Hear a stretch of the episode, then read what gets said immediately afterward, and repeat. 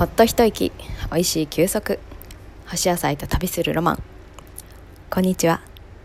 おはようございます。こんばんは。ジューシー干し野菜の専門家干し野菜研究所の所長のアリです。この番組ではほっと一息つく時や移動の合間に毎日が少し楽しくなる干し野菜と季節のアイデアを二十四節気七十二項に合わせてお届けします。二十四節気は少々になりました。えー、書書になってから数日経っています。えー、書書は、えー、ところって言いますかね。ところというか、あの、カタカナの田んぼの田のダラーンってしたような感じですね。のに、なんか、くねくねっていうのと、暑いで少々です。で、書は、え、落ち着くという意味で、厳しい残暑がね、まあ、だんだんと、通年ですと8月末はね、まあ、落ち着いていって、で、だんだんとこう、秋の気配が感じられる、られる、えー、そんな季節から少々というふうになっています。ですが今年は、えー、8月中旬がね、ちょっとこう、なんか、あのどんよりとしていたことも多いと思うんですが、なんでね、なんか残暑が厳しくなるのかなっていう気配をちょっとプンプン感じながらね、おりますが、ねえ、夏も、あと残すところ、あと数日ですよね、夏休みなんかね。はい。で、残暑がね、厳しくなりそうなんですけれども、えー、暦の上では、秋になっていますので、えー、体を冷やしすぎず、暑いからといって冷たいものガブガブ飲んでいると、秋冬体がちょっとしんどくなりやすいので、えー、ぜひね、いたわりながら、えー、ちょっとクールダウンさせるっていうことをね、してみてください。なんか自然の方法でね、クールダウンできるといいですよね。うん。はい。まあ、何にせよ無理せず、えー、過ごしていきたいなというところです。はい。で、え、七十二項は、綿の花しべ開く。綿の花しべ開くです。えー、漢字で書くと、綿に、えー、木片につく。で、開く。で、綿の花しべ開くですね。えー、綿をね、包む額。あの花の額を、えーと、木片につくと書くんですけれども花を包む、えー、額がね咲き始める頃になりました花しべが。で、えっ、ー、と、麺は7月から9月にかけて、えっ、ー、と、なんか黄色いハイビスカスのような花を、えー、きれいに咲かせます。そして実をつけて、で、その実が弾けて、で、中からふわふわっとした、あの毛がね、あ綿毛っていうんですかね、えっと、コットンボールとも言われるんですけども、白いふわふわっとした、え綿が顔を覗かせます。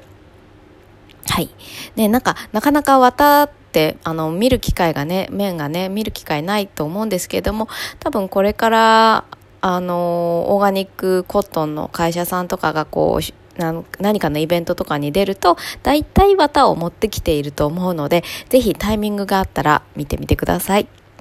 はい、でで木綿のえーと、と材料である、えー、あの花が咲いて実をつけるんですけれどもなんか私は数いつだろう。なんかまあ10年前くらいもうちょっと手前かな。まああなんか5年以上前ぐらいにオーガニックコットンに出会ってからあのもうなんか手放せなくなってしまいました。で下着はねもう絶対あのオーガニックじゃないともうこう身につけるものはオーガニックにしてるんですけれどもなんかね、着心地がもうとっても良くて、なんか体がこう、ふわっと溶けるような、ほどけるような、なんか化学繊維のものってキュッてこう、肌がキュッて締まる感じがするんですけれども、えっ、ー、と、コットンだと、コットンとか、えー、朝とか、あの、天然のものだと体がこう呼吸してるなーみたいな、そんなことを感じます。でね、ただオーガニックのコットンってなんか高いなとかよくこう声を聞くんですけれども、やっぱりね生産量がすごく少ないのと、えっと世界中でもあのオーガニックのコットン、あ、うんと、木綿っていうのは作りにくいんですかね。なんか農薬をすごく使う、えー、植物として私は認識しています。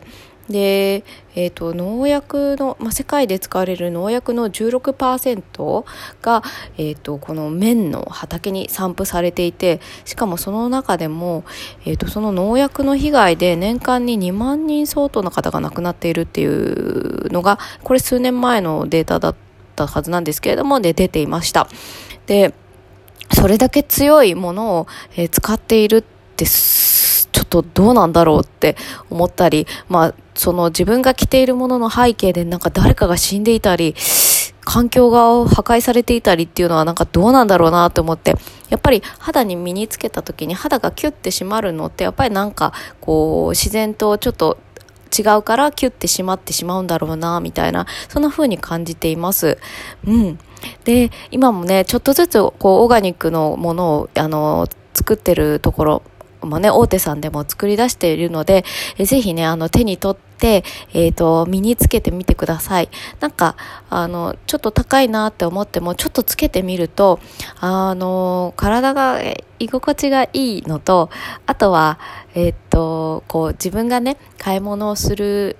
上で、え、ー、と、私はいつもこう未来を作っているって思ってお金を使うようにしています。なので自分たちの未来が、え、ー、と、例えば、うん、綺麗な土だったり、綺麗な川になったり、そうなるといいなというふうにして思って、えー、お金使うようにしています。はい。で、ね、あとは、例えば、あの、洗濯、あの、海洋汚染に関しても、まあ、うちは、あの、築地でね、商売をしているので、こう、海にはね、いつもお世話になっているんですけれども、そのね、お世話になっている海が、えいつまでも、えー、美しくいてほしいなと思うと、やっぱり自分が使っているものが、例えば化学繊維の洋服を、え、ー、と、着ていると、それを洗った時に、そこの、その化学繊維のもの、繊維から、えっ、ー、と、何しろ排水口を通ってマイクロプラスチックっていう本当にちっちゃいちっちゃい目に見えない、えー、プラスチック、それが海に流れていっています。あとは洗剤も合成洗剤って言われているような、まあ、石油由来のものですとか、あの、最近はね、植物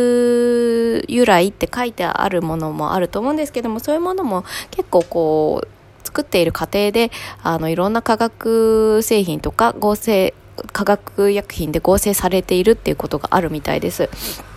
で、まあなんか知らない間にどんどんどんどん海を、えっ、ー、と見えないからね、汚しちゃっているのがわからないと思うんですけれども、まあ汚しているっていう事実があります。なので、えっ、ー、と、まあ目に見えないからといって、えっ、ー、と、やっていいとも思わないので、まあ、できるだけ洗剤とか、えー、着るものとか食べ物とかこうぜひね皆さんも未来をきれいにするぞみたいなえー、っと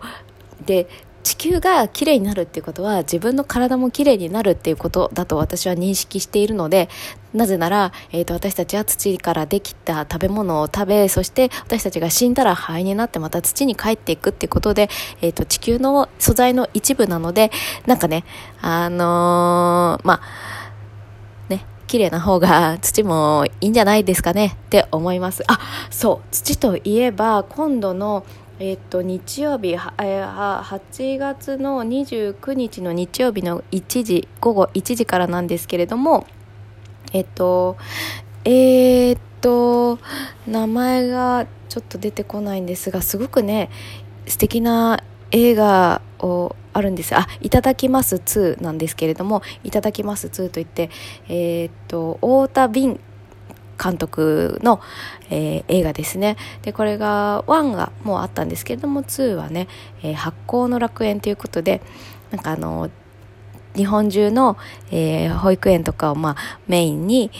あの保育園でこう野菜を作ったり、えー、その野菜を食べたりするような自然の、えー、保育園を